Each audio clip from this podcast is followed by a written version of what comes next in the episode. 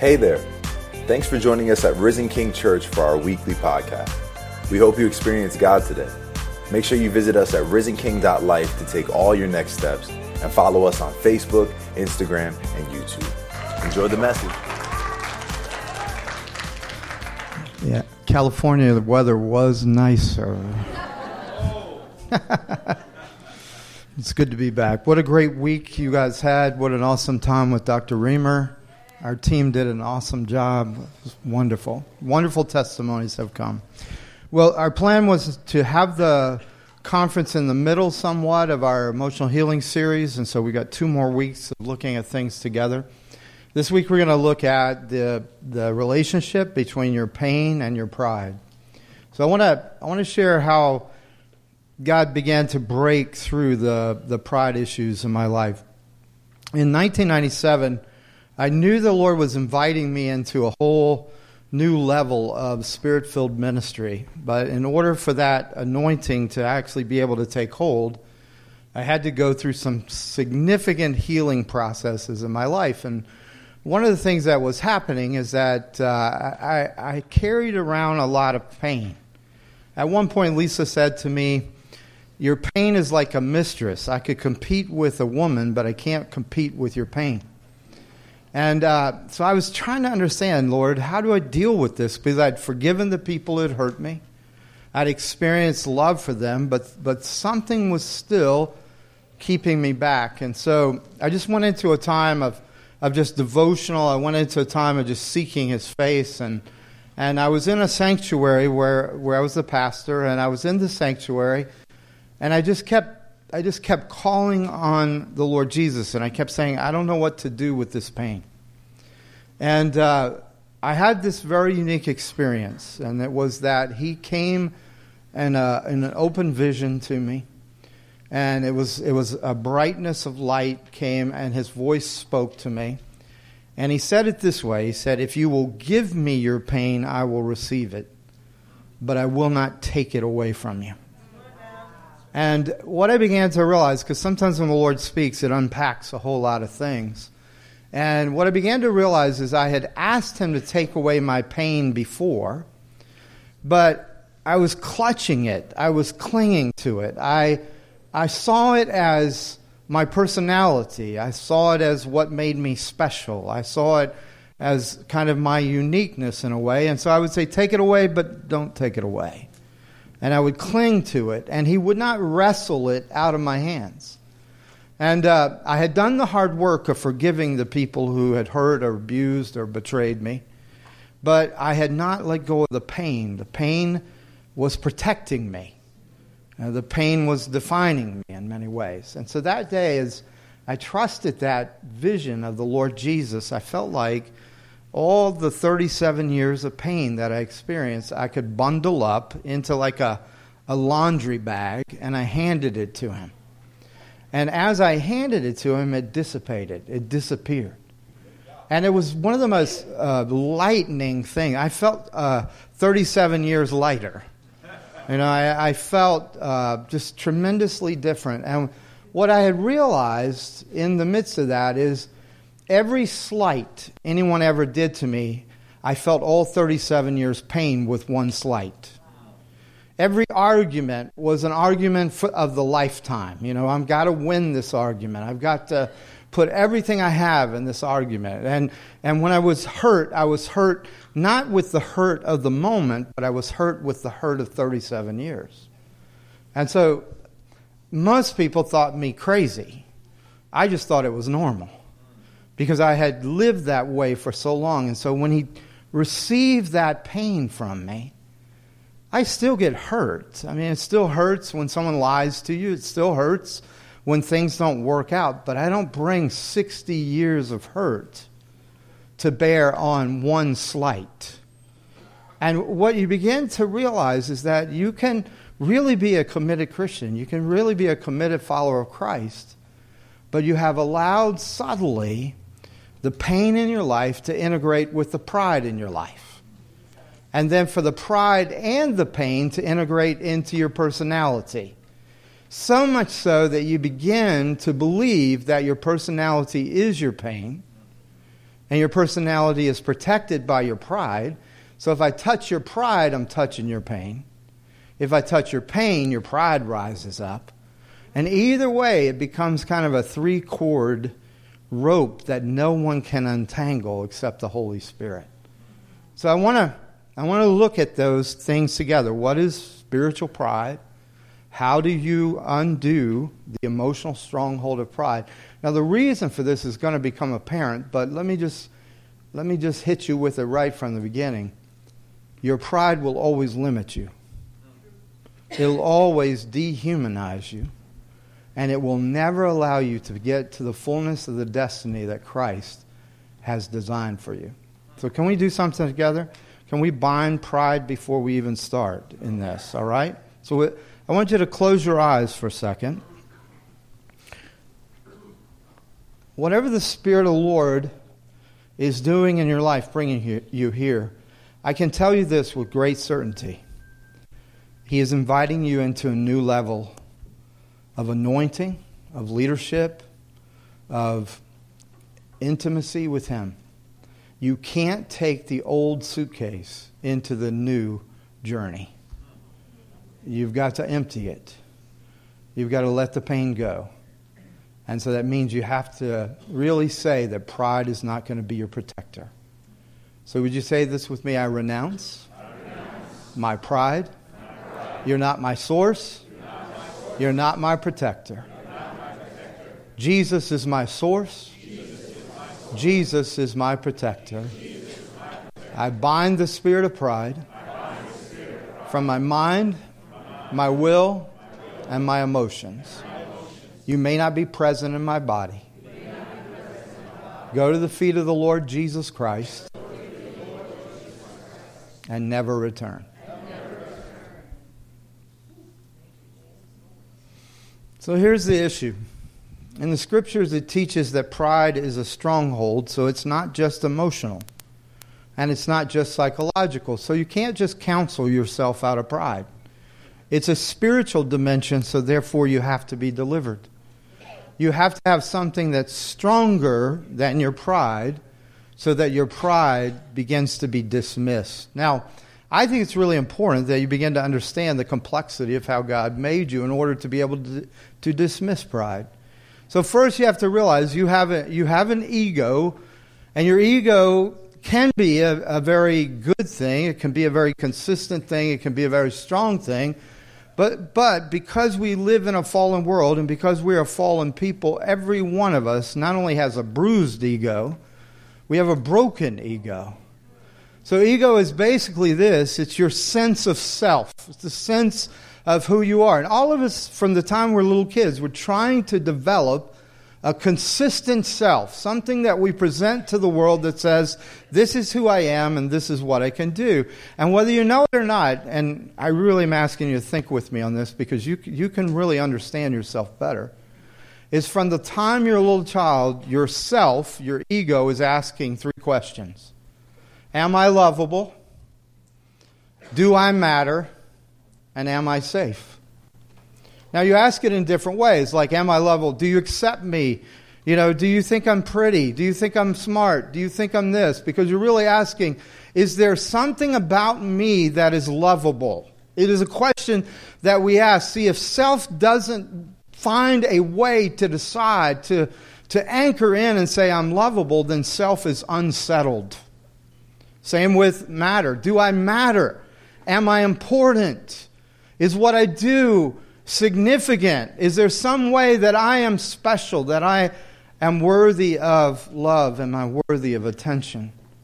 And then the third question is Am I safe? Basically, what this is, is we live in a dangerous world, and so fear is real to all of us from a very early age.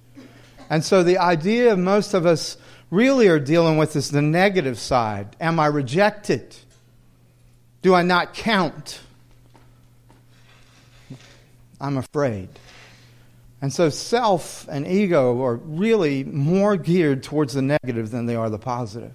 How do I avoid rejection? How, when I'm rejected, do I handle it? What happens when I get afraid? What am I going to do? What if what I do really doesn't matter and I really don't count? And so ego is always accompanied by pride. And pride is, is, is like a force that protects ego, that portrays or presents ego, or that gets what ego wants, kind of a thing. So, in a sense, when you start to look at pride, it's, it's this is what I deserve. And so, when you begin to say, I deserve this, I earned this, this is mine, then pride rises up to defend it. And that could be anger, it could be anxiety coming forth. Or pride comes up and says, I'm going to get to the front of the line. This is going to be mine. I'm going to take my rightful place. So you got ego, which is the sense of self, and then pride, which is the power to protect or to procure for self. Now, the Bible says there's an issue for all of us, and that's that we have spiritual pride. And spiritual pride is really an illusion. It's the illusion from the time we're little kids that we're actually competent to run our own lives to believe that I can achieve a consistent sense of self and I can have an esteem that's enough to carry me through the challenges of life. As a matter of fact, uh, spiritual pride says I can find a purpose big enough for my life that'll fill the hole of the meaning of life without God. Now, the normal human ego believes that it can exist without God. It actually starts really early. I don't know if you've been around two year olds, but two year olds manifest spiritual pride right from the beginning. Ever seen a two year old slap mommy's hand and said, Don't help me, I can do it myself? And you're like, You can't even talk yourself. You can't even use the proper pronouns. And yet, that pride, and I, I understand, I'm not saying simplistically, of course, there's a developmental part that we have to become independent in order to survive. But what happens is, seductively, spiritual pride comes in in the development that says, I don't need anybody but me. Now, have you ever noticed that there are certain parts of your body that you don't know are there till you hurt them? I've been running for a little while. I'm realizing there are muscles I didn't know were there. And they scream for attention. Advil, they cry.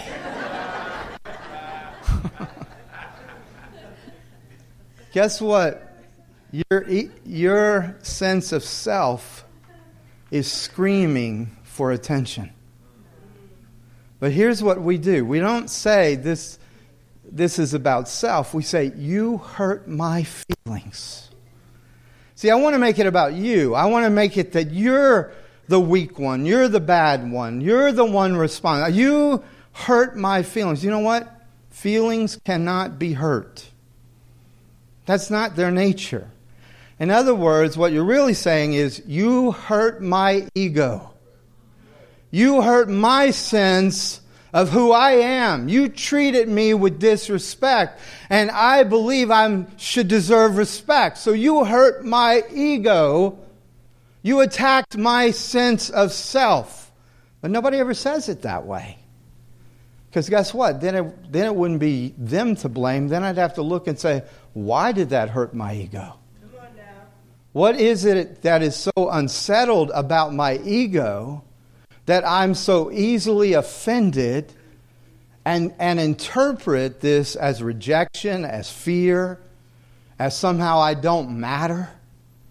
I mean, you wouldn't believe, well, maybe you, if you're married, you would believe, but how many marriages end because they hurt each other's feelings?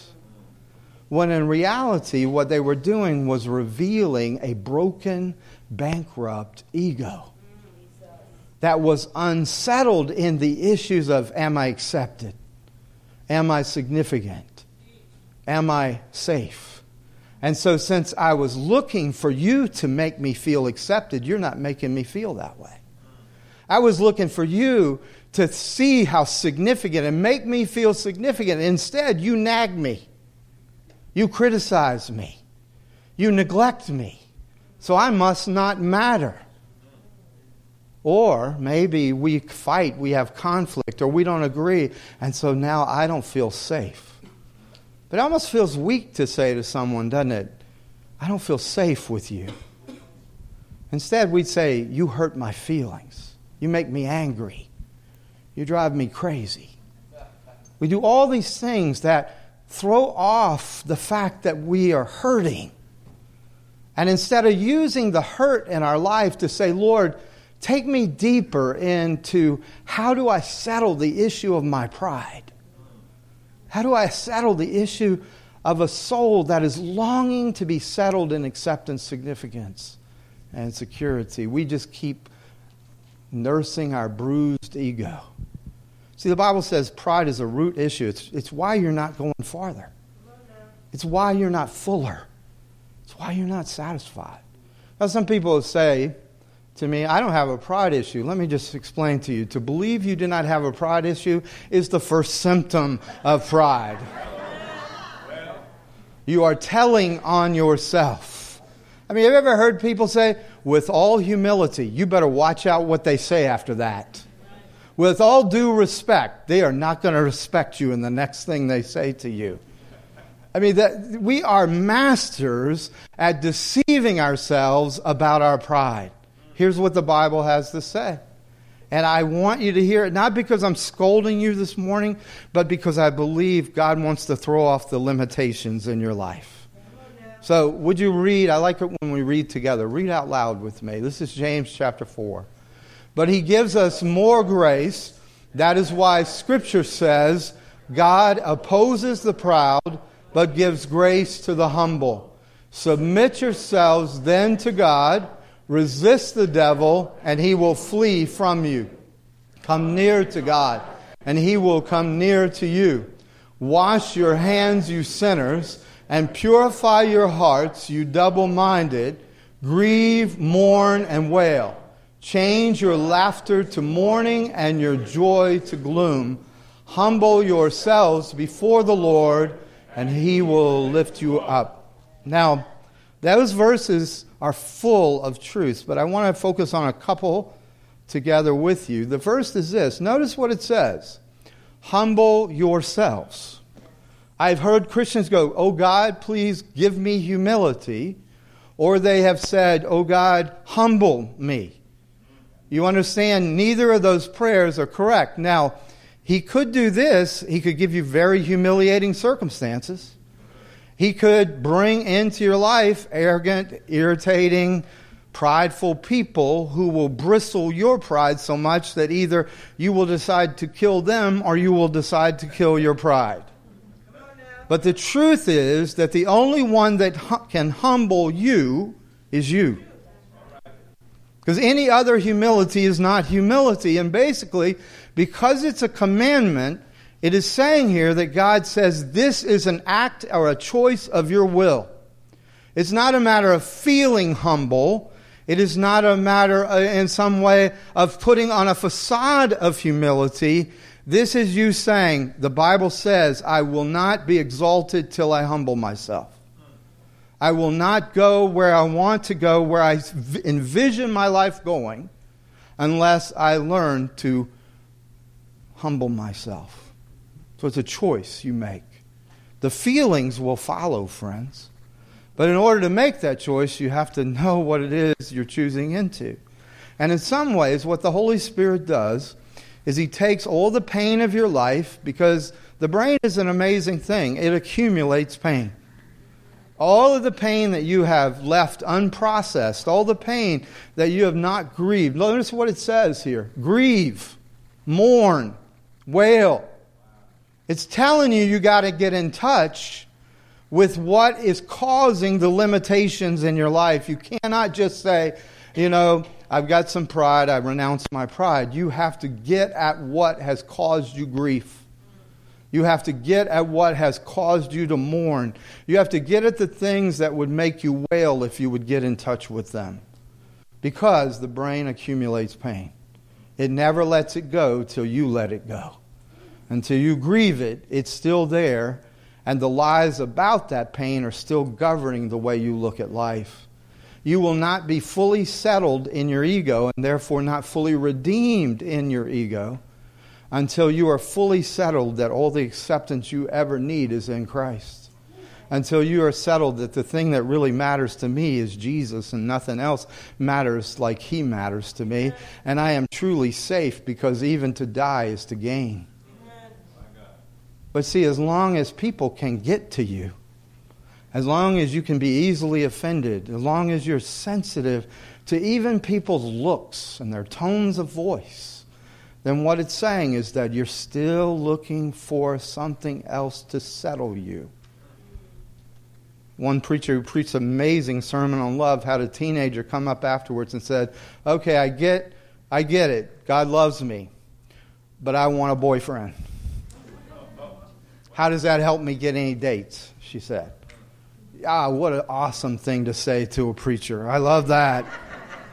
Most of you are too sophisticated to say something that raw. I mean, here's what she's saying My ego will be settled when somebody loves me. My ego will be settled when somebody wants me. My ego will be settled when I belong to somebody and they belong to me. You're in my life, God, but you're not my life. My boyfriend's my life. You see, at least she was honest. Most of us, we are that way. My job is my acceptance. My money is my security. My retirement is my future and my hope. All of these different things that we've put in the center. And guess what happens? None of them settle you. I cannot tell you the number of people who had seemingly good marriages, but in fact, they had invested in their marriage like it was ultimate, and they lost it, and they lost what was ultimate to them. And then they wonder, oh God, why can I not get happiness back? Why can I not get security back? Because you put your security not in Him, in something else, and you made Him your assistant. He's not your matchmaker, He's not your assistant. He's not the one who is the means to your end. He is the end, or he will not be the means. And if he's the if he's not the ultimate, you're the ultimate. And if you're the ultimate, your soul is in bad shape. Notice what it says. God opposes. So He doesn't say he tolerates. He says he opposes so many of you, I mean, if you're being honest and you look at your life, you go, why is this not working? It's not working because God opposes the proud. That, that needs to be one of the questions. Why is this not working? And if God is speaking in that area, usually He's saying this because I'm trying to show you that your ego is centered on this and I oppose it, even if it's a good thing. Boy, you guys got quiet. so here are the here are the symptoms that I've seen in the church. These are literal people who have come to me and have said these statements. Pastor, I have a right to be the center of my universe. You don't know how much pain I've had.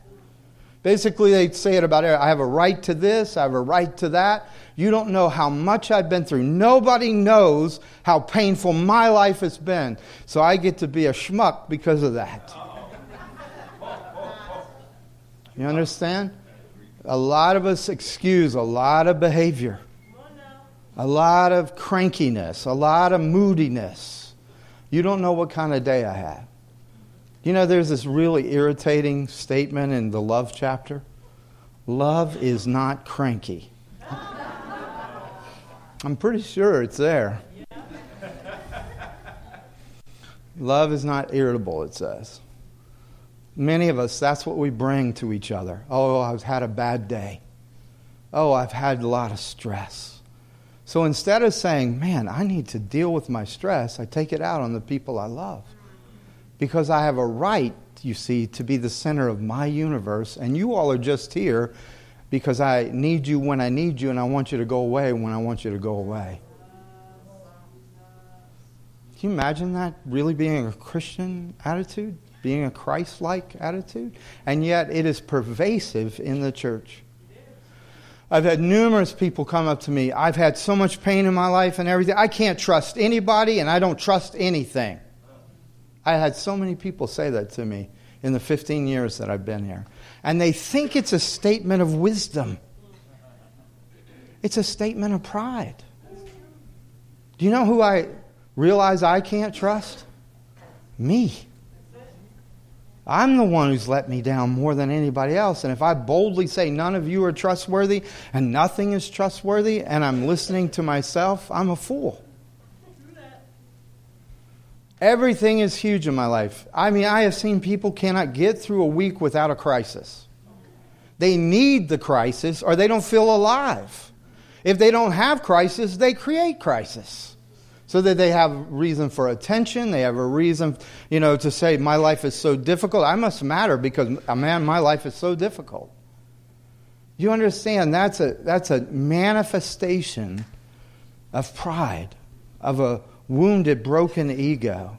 I, I understand this myself. I struggle with this one because I was thinking through it over the years. In my house, my mother would never listen to any of us. She just wanted us out of the house. She wanted school to be Saturday, Sunday, all, all summer, you know, just get the kids out.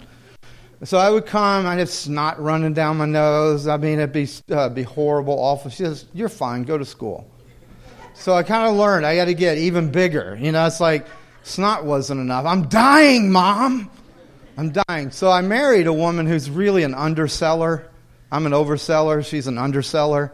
So I, I go up to her and I go, I'm dying, Lisa. I don't need to go to work. Go to work. Finally, I had a heart attack and she started believing me.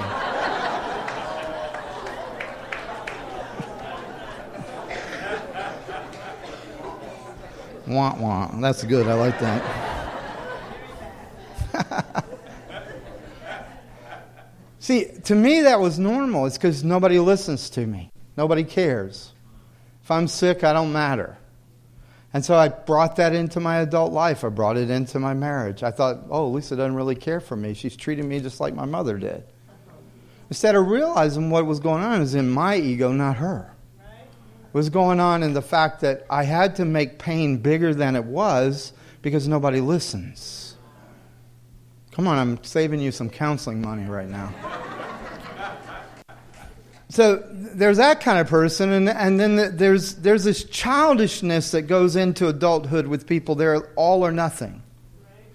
Do you understand? A, a, believer is never all or nothing because you begin to discern from the Spirit of God, not from self protection.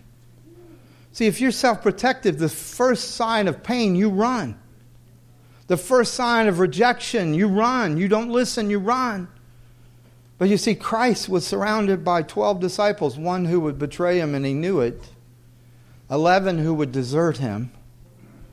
And yet he went all the way to the cross for people like you and me, who says God commended his love toward us in that while we were yet sinners, Christ died for us. You see, his all or nothing, he was all in, he was never all out. He's the kind of friend that always lets you in and never lets you down. But you and I, we're so self protective, nobody fully gets in because if, if you're not, if I can't trust you 100%, I'm not going to trust you at all. So we stay like little children. But there's a flip side of this, and this is often people have been neglected, is they begin to say stuff like, well, I'm nothing, I'm nobody, I don't count, I don't matter.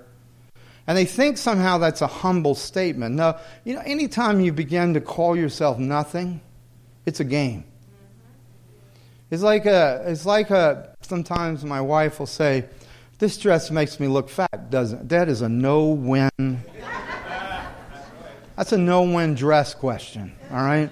Because if I say yes, she says, then you think I'm fat, don't you? And I was trying to say, no, the dress just didn't look good on you or whatever. It's a no-win kind of thing. Sometimes people say, oh, I'm just not very smart. So everybody go, oh, you're so smart. We're all such games player. You, do you know where that comes from? It doesn't come from health, it comes from unhealth.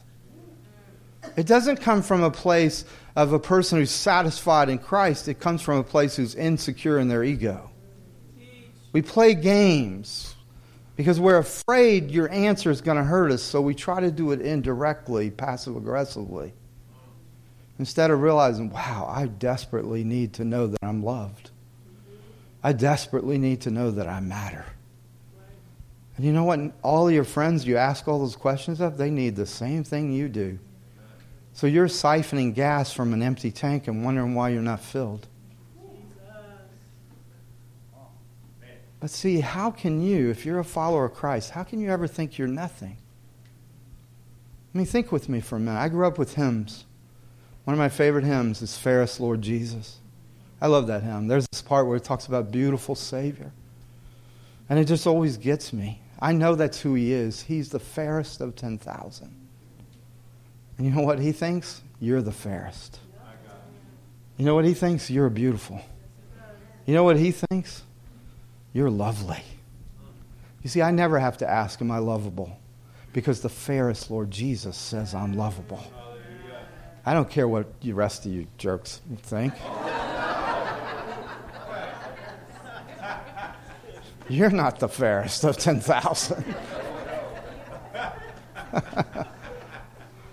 I'm, I'm just trying to get at you a little bit, okay? Look, this is deep and it's serious, but at the same time, you've got to get to the place where you're laughing about yourself. Because he just, he loves you so much. And he's the darling of heaven. So when you say I'm nothing, you're saying he's nothing. In another song I used to sing, I think that applies, is we used to say, sing, Crown him with many crowns, the Lamb upon the throne. The whole of heaven sounds with the anthem of the Lord Jesus Christ. And he thought his crown worthy to be laid aside so that he could spend eternity with you. He laid aside his crown for you. And if you're still saying you're nothing, then he's nothing. And if you're saying you're nothing, you're saying his sacrifice was nothing. You see, for me, I mean, I still see places where my ego can be tweaked, tweaked, but I know at the core of my core, I'm accepted in the beloved. I am significant because he's significant. And I am safe because even though I die, I will be with him forever. So, not only does that nothingness say, you know, pride, but also there are some of us that like to say, everybody else matters, not me. You understand? When you come to Christ, you begin to realize it has been settled that you matter. You are a person. You're not a thing, you're not an it, you're not a machine. You are a person, and, and Jesus has restored your personhood. You have a will, you have choices, you have emotions, you get to feel deeply. You have the mind of Christ, you have thoughts like never before. Therefore, do not waste it on false modesty when you can operate from true humility. Now, some of that shows up. I've seen people do this in the church. They offer themselves as servants. They offer themselves as slaves to other people. Their thought is, underneath, is if I become indispensable to you, then I'll be special. I'll be important. I'll have a place. But the problem is, when you offer yourself as a slave, people take you up on the offer. And they treat you like a slave. They just begin to demand of you, they just begin to expect from you. But here's the thing you offered it, then why are you mad that they take you up on it? Except that, again, it's pride. It's not servanthood, it's a game, it's manipulation. It's a way somehow for a broken ego person to feel like they have importance. The problem is, it never provides. If you are any or all of these people, today is the day to repent. Because these are not who Christ is leading you and guiding you into being. These are not his destiny for you. These are indicators that you have not dealt with redeeming your ego and repenting of your pride. So, one of the scriptural pictures that tells what the end result of pride is is the story of Nebuchadnezzar. In the 6th century BC, Nebuchadnezzar lived in the time of Daniel. And Nebuchadnezzar was the king or the ruler over the known world as he knew it. He was the master political strategist of all time. And he was able to do something no one's ever been able to do since that I know of. He built a green city. His floating water gardens made the air in Babylon pure. They were the wonder of the world in those times And he designed and built them and had them built. I mean, everything he touched, he had turned into success in such a way. And, and something began to happen at the pinnacle of his power. And the way he describes it after the fact is he's thankful for the, the thing that disrupted his life. He's thankful for it because it was a spiritual cancer. That pride itself had corrupted his soul in such a way that it had to be cut out radically. And so, what happened is this in the book of Daniel, uh, Nebuchadnezzar is unable to sleep. He's tormented in his sleep. And what we see is that, that pride unsettles the soul so that even sleep is impossible. It's a torment that comes. And so, for 12 months, he has the same dream, and he calls all of his wise men, and he calls all of his sorcerers, and he calls all of his people in to interpret the dream. And I don't know if they didn't interpret the dream because they weren't able to, or because the interpretation was so negative they were afraid. You know, kings don't like bad messages.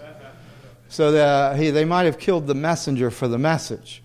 And even as Daniel is called in to interpret the dream, Daniel does so with trepidation. He does it so very cautiously. So the dream is that there's a tree, a giant tree that shelters the nations in a sense, and, and this tree is cut down, and then it talks about a seven years of being kind of in this wilderness sort of thing, and Daniel interprets it this way that the tree is Nebuchadnezzar that God is going to cut Nebuchadnezzar down, and that for seven years he's going to lose his humanity and he's going to live like an animal.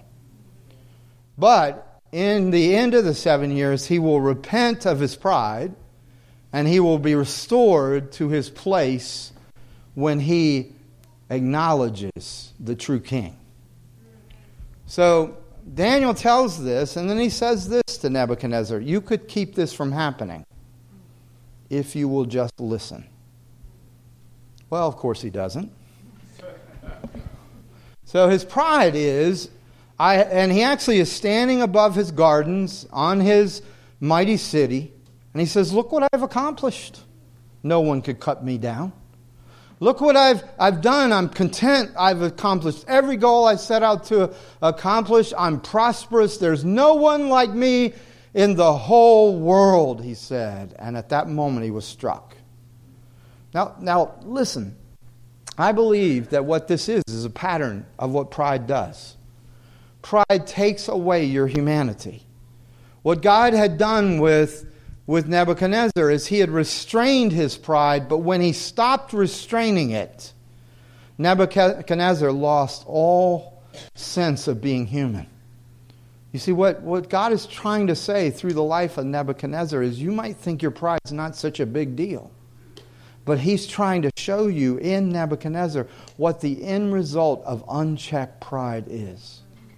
But the other thing is this the story of Nebuchadnezzar speaks to us in New York like nowhere else. That the human soul has a hole so big that even if you were to become the emperor of the known world, it would still not fill the hole in the, your soul. It's not big enough. And so he was troubled, though he had everything. Now, now, one of the things that's really clear to see is that the more pride you have, the more difficult sleep is. Because you have to, with your conscious mind and your subconscious mind, you have to protect what you think is yours. You have to replay conversations. You have to go over future conversations. You have to begin to figure out what people's reactions and actions are going to be because you've got to defend, protect, and even procure what is rightfully yours. Are you hearing me in this? Yes, are you quiet because it's coming in? Because I don't want to waste my breath here. so this is this is what this story teaches as well. Our God has been merciful to us. He has always restrained the effects of our pride. He has never allowed our pride to destroy us as it should. But also, He is so merciful. He's the one who sends the dreams. Do you know what? Every irritating person that you've ever come across was a messenger of God.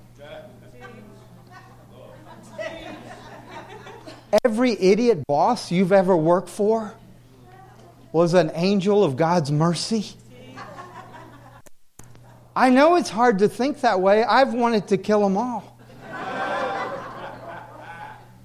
or at least cuss them out in Spanish, you know, and. Uh, Look, the reality is we don't see our ego until it hurts. We don't see how protective something is until somebody threatens it. So, what God has been doing is He's been restraining the effects of your pride, but He's been bringing people into your life so you can see how damaged and bankrupt your ego is, how much you're still counting on people to be what only God can be how you're counting on your job and your status and other things to make you safe when only He can make you safe. So the heart of pride is He didn't listen. I mean, here's the heart of pride. He had a word from the Lord, and it all came true, but he said, I don't need to listen to that. So the heart of pride is you only listen to yourself you don't listen to the voice or the wisdom of God. Now, if, if I can contrast this, a redeemed ego has a healthy pride. It has a healthy sense of self. It has a boundary that says, This is who I am. You don't get to cross into this. You don't get to abuse this. But it only can happen if your faith is in the idea that God had when He made you. If your faith is in the fact that you're not an accident, but you're actually a careful design of God. Listen, listen for a minute to Ephesians 2:10 where it says you are God's workmanship. Notice what it says. It doesn't say you are your workmanship. You are God's workmanship created in Christ Jesus for good works. So, in other words, healthy pride says, I really am God's workmanship. I'm not nothing. I'm not a slave. I'm not nobody. I am God's masterpiece. He, he sees me and is creating in me a masterpiece. But it's created by Jesus, not by me. It's me responding to the invitation of Jesus. It's me responding to his work and saying, He's created me as a masterpiece. I never have to stand in any circle and say, I'm nobody and nothing. I'm God's masterpiece. He, I'm created in Christ Jesus for good works, not by my good works. Created for. In other words, my works don't prove that I'm loved by God. My works present and show forth that I am loved by God. They're, they're a demonstration of the masterpiece that He has made me to be. It's a completely different thing because what has to be humbled is you saying, I did it myself. What has to be humbled is when you start thinking, well, I'm smarter than this person. I work harder than this person. I'm owed these good things. Some people say, I have what I have because I work harder than anybody else. Other people say, I don't have because life is harder for me than anybody else. Either way, it's pride blocking you from being a masterpiece. Here's, here's what I really like. Lewis says it this way Pride claims to be the author of what completely is a gift. Pride is a spiritual plagiarism claiming to be the author of something you never created. Humility is the acknowledgement that everything I am and everything I have is a gift. Begin to receive life as a gift. It's not that kind of false humility that says I'm poor but I'm proud. I don't you know, I'm not going to take charity. I'm not going to let anybody help me. All of that's just pride.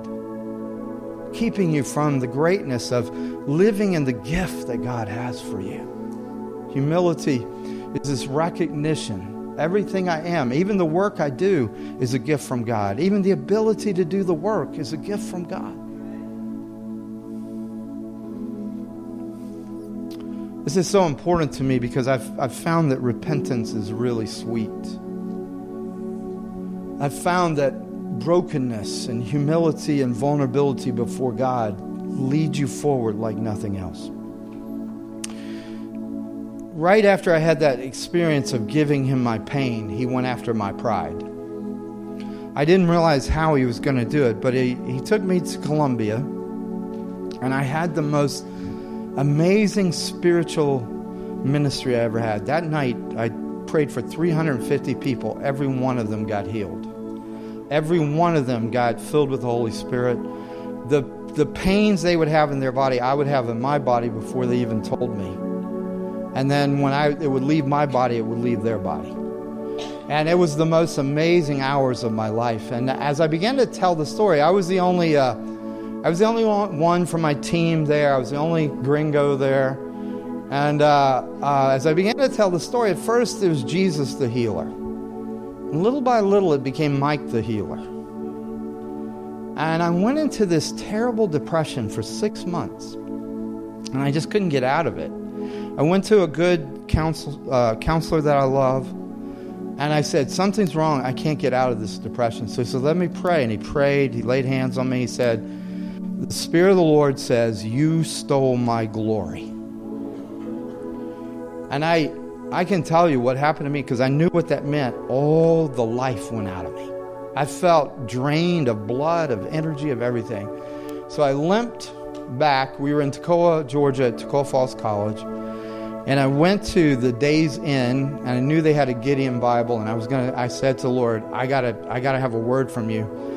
So I did Christian roulette with the Gideon Bible. Now I'm a professional, so don't do this at home. All right, I don't know if you've ever done it before, but when you do that, you just usually it just opens right up to the Psalms.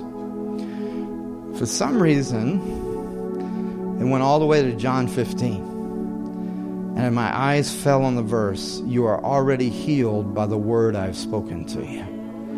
And the ink from the page came into me and just filled me all the way through. And I, something happened that day where this thing that we're talking about became so real to me. Everything is a gift. What do I have that I have not been given? I've never healed anybody, I've never delivered anybody, I've never saved anybody, but if I will give him all the glory, then I become the instrument through which he does all those things. In that one six month period, he showed me all that he could do with me but he also showed me all that was wrong with me to where I couldn't see it happening. I had capacity, I had capability, but I didn't have capacity. And he broke that pride in me. He destroyed it in a way like never before. He restored my soul in a way like never before.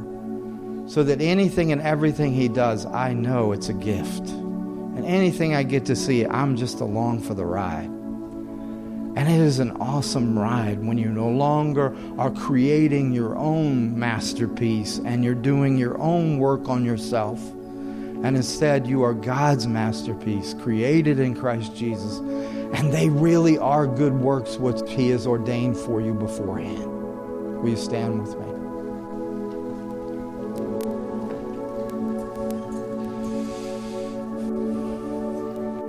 Are you hearing me? I'm I'm really wanting you to get this today. Because I believe I see visions of incredible things ahead for you. But this is the this is the cord that limits. So I'm going to ask I'm going to ask we got some prayer ministers. Would you come up the, those of you who are designated to pray, would you come up? And would you do something for me? Would you just step up on the stage for now? just for now. I'm going to drive the children's ministry crazy right now.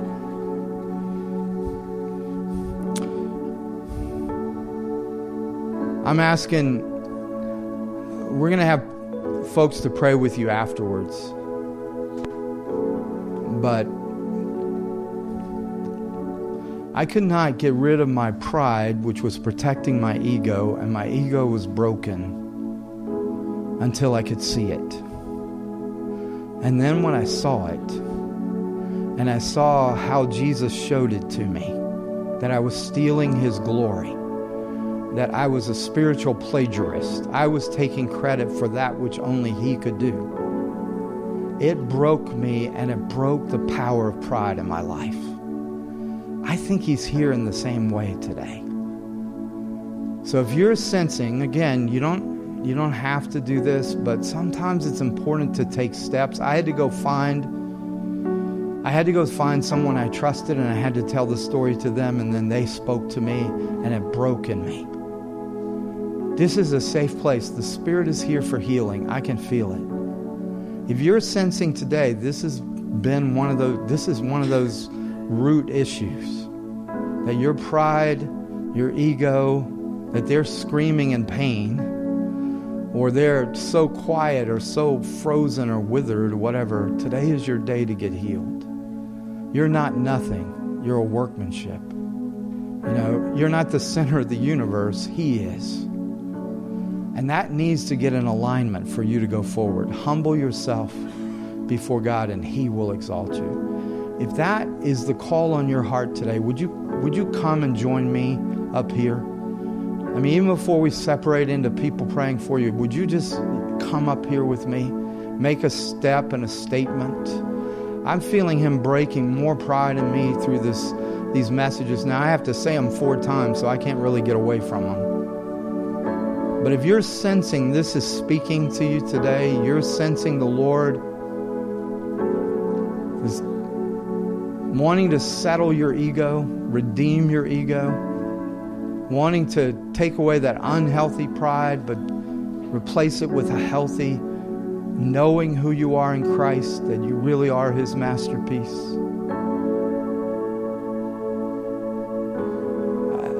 Would you just write here? I mean, you don't have to, standing is good, getting on your knees is good, whatever you want to do, but would you lay your pride at the altar here? And if you're seeing pain like I saw pain, I had to give him my pain first before I could give him my pride. I had to trust him with my pain before I could give him my pride.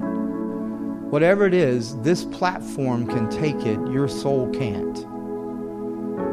So, whether it's like just to put your hands uh, with palms down, saying, I'm going to leave it here, I'm going to leave it at the altar, I'm going to believe that everything I am is a gift, that, the God, that God is the author of my life, that He doesn't write trash, He doesn't, he doesn't design trash, He has made me a masterpiece. If, if, if you're believing that, leave it, leave the old here. Settle your ego. Fix your ego on Christ. I, I ask that you would say these words with me. I am fully accepted in the Lord Jesus Christ. I really do matter. The King of glory left heaven for me. He valued my life to be equal to his life. And I am safe. I am hidden in Christ. He will never leave me or forsake me. I center myself, my ego, in who He is and who I am in Him. I reject rejection. I reject unworthiness. I reject fear. Everything I have is a gift. Everything I am is a gift. I return to the author to be his workmanship, his masterpiece.